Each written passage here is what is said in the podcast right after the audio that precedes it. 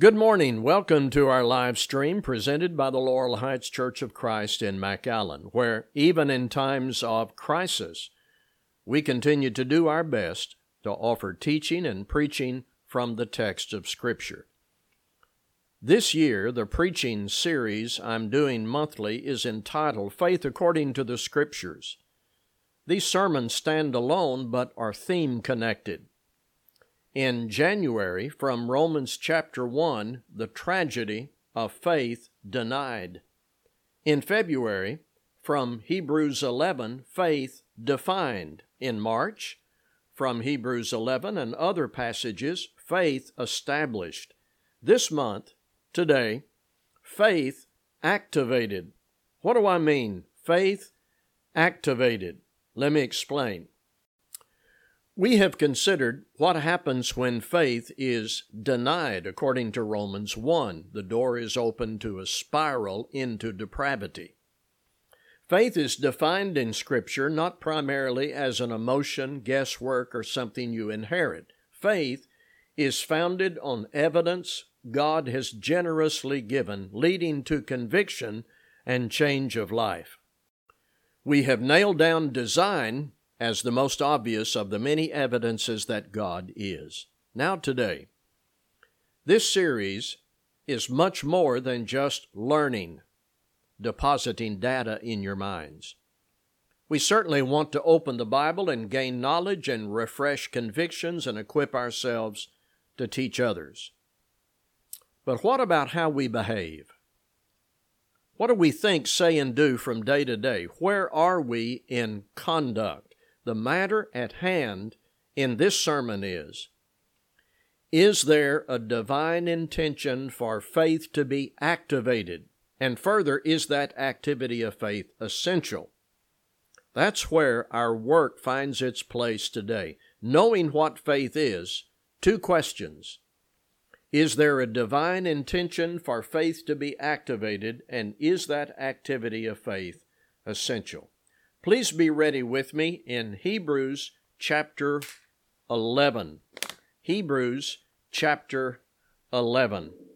Faith convinces us of things we haven't seen. Faith assures us of things we hoped for. People of old were commended for their faith. They were not commended just because they believed something or learned something. Notice now in Hebrews 11 verse 4. By faith, did Abel do something? Was there some activity? Here's what it says By faith, Abel offered to God a more excellent sacrifice than Cain. And it says that God commended Abel by accepting the gifts Abel brought. Abel did something that was active. In fact, it says here Though Abel is dead, the activity of his faith still speaks and is here documented. Had Abel done nothing, would this passage be here? What about Enoch in verse 5? By faith, Enoch was taken up so that he should not see death. And he was not found because God had taken him. Now, before he was taken, he was commended as having pleased God.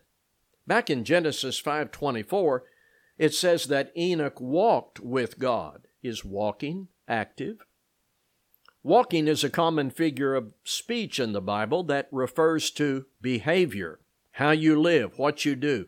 Enoch lived, Enoch walked by faith. Faith that was in his heart became faith that was in his life. So, is, is all this important? Why do we need to discover that faith is active? Why do we need to highlight that genuine faith is active, is obedient? Verse 6, Hebrews 11.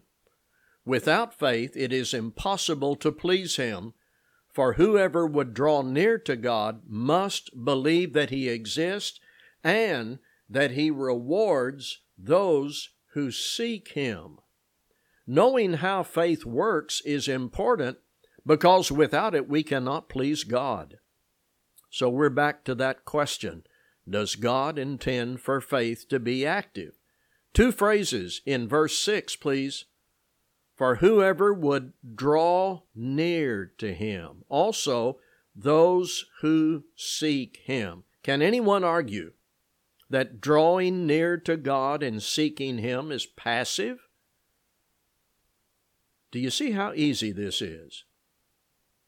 We have we have addressed two related questions.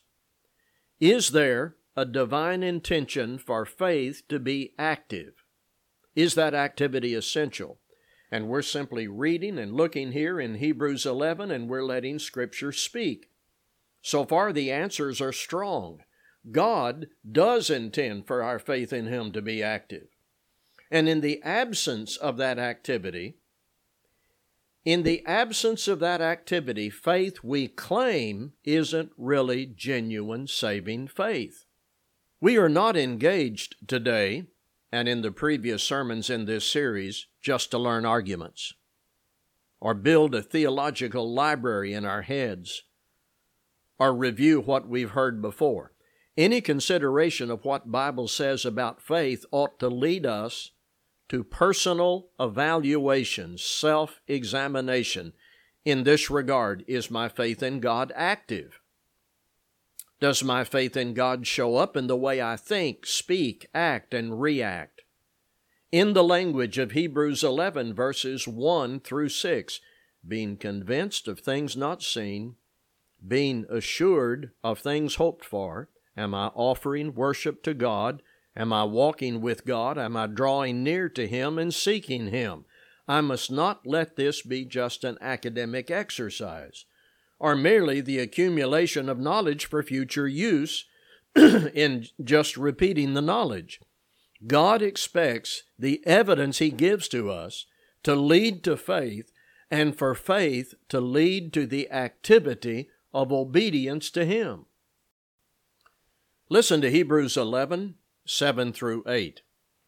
By faith, Noah, being warned by God concerning events as yet unseen, in reverent fear, what did he do? Constructed an ark for the saving of his household. By this, he condemned the world and became an heir of the righteousness that comes by faith.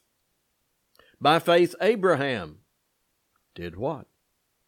By faith, Abraham obeyed when he was called to go out to a place that he was to receive as an inheritance, and he did what? Went out, not knowing where he was going. I know this seems like an unnecessary question, but let me raise it. Noah, do you think he did anything? You see, we are working now inside the realm of not only simple, but simply obvious. The righteousness that comes by faith attributed to Noah without any doubt involved activity expressive of what he believed that God said. His belief in God, therefore, his belief in God was his belief in what God said, and he acted on that. Then, should there be, I cannot imagine, should there be any doubt, verse 8 says of Abraham, by faith Abraham obeyed. Believing in God, he did what God said. Our conclusion is confirmed. God expects the evidence he gives to us to lead to faith, and for faith to lead to the activity of obedience to him. So, here's where we are. If the Bible has this simply obvious clarity about the necessity the activity of faith, why do we hear people advocate salvation by faith alone? Well, really, if I didn't have an answer to that question, what we've read in Scripture already stands. We've allowed the text of Scripture to speak to us from Hebrews 11. We already have a conclusion.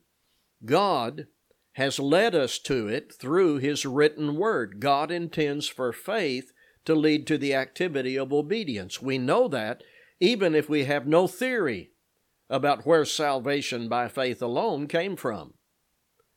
But some historical insight might help us when speaking to others about these things.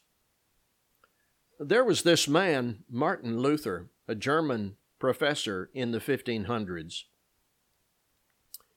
He had keen insight into the hold that Catholicism had on people.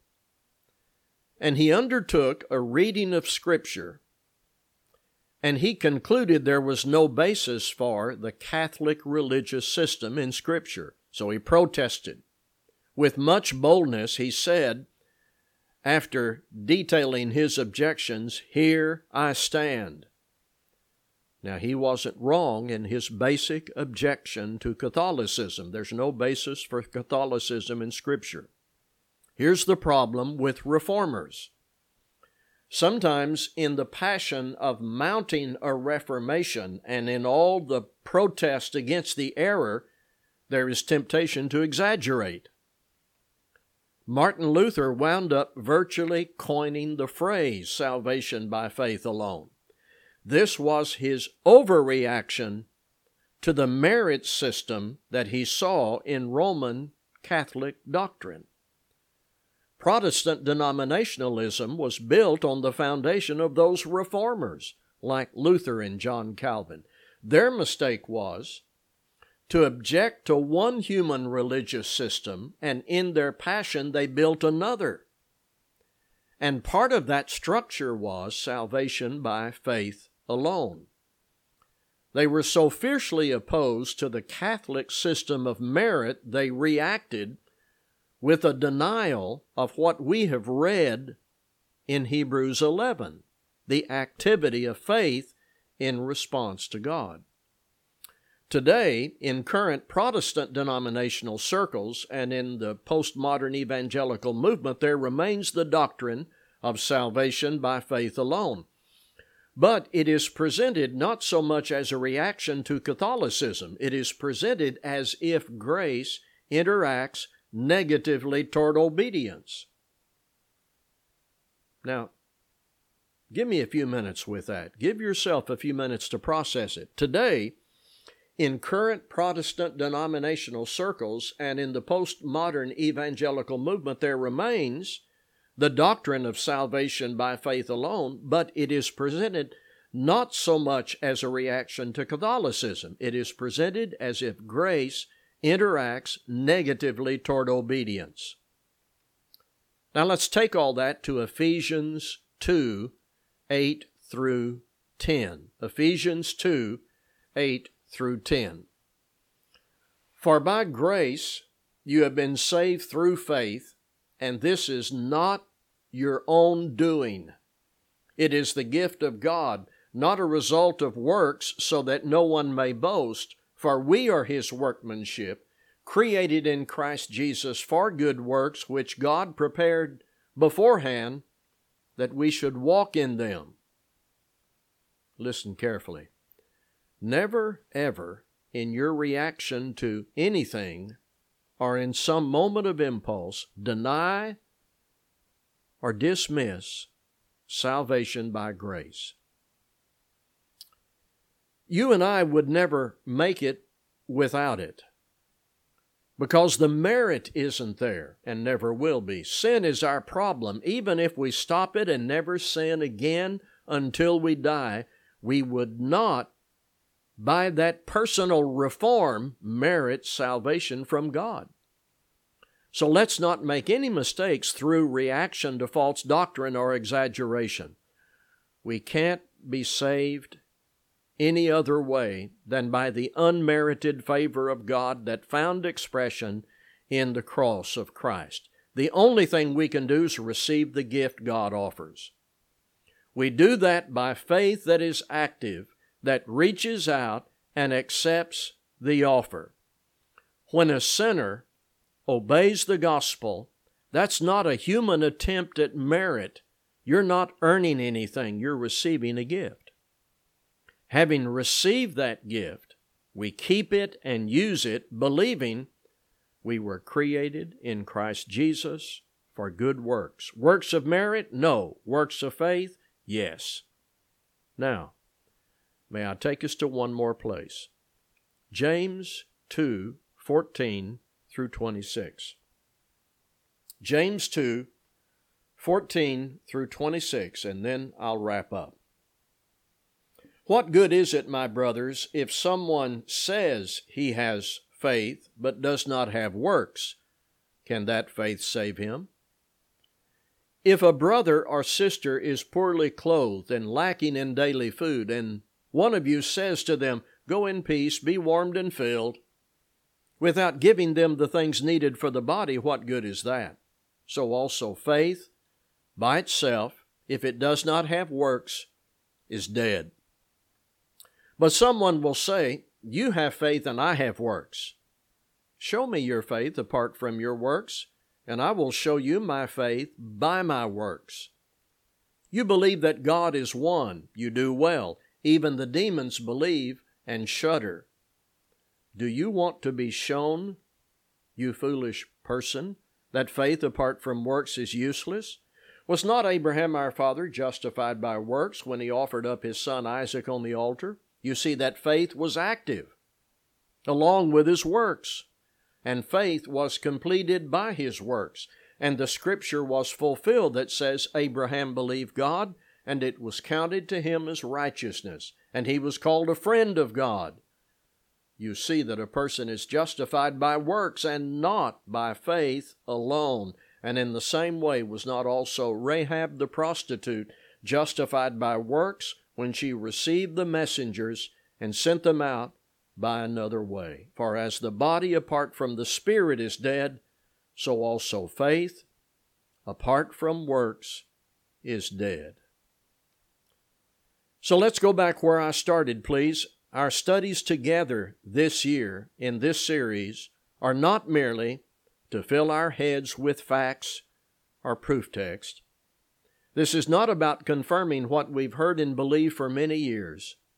It is God's intention that our faith in Him discover its existence in activity. That activity, that obedience of faith, doesn't mean God now owes me. I have merited His commendation. No. It means Christ has offered to, uh, God has offered to save me in Christ. In faith, repentance, and baptism, I'm accepting that offer. In faithful discipleship, discipline, and growth, I'm walking by faith. Thanks be to God for Jesus Christ and to the Holy Spirit for making this so clear. Thank you for listening.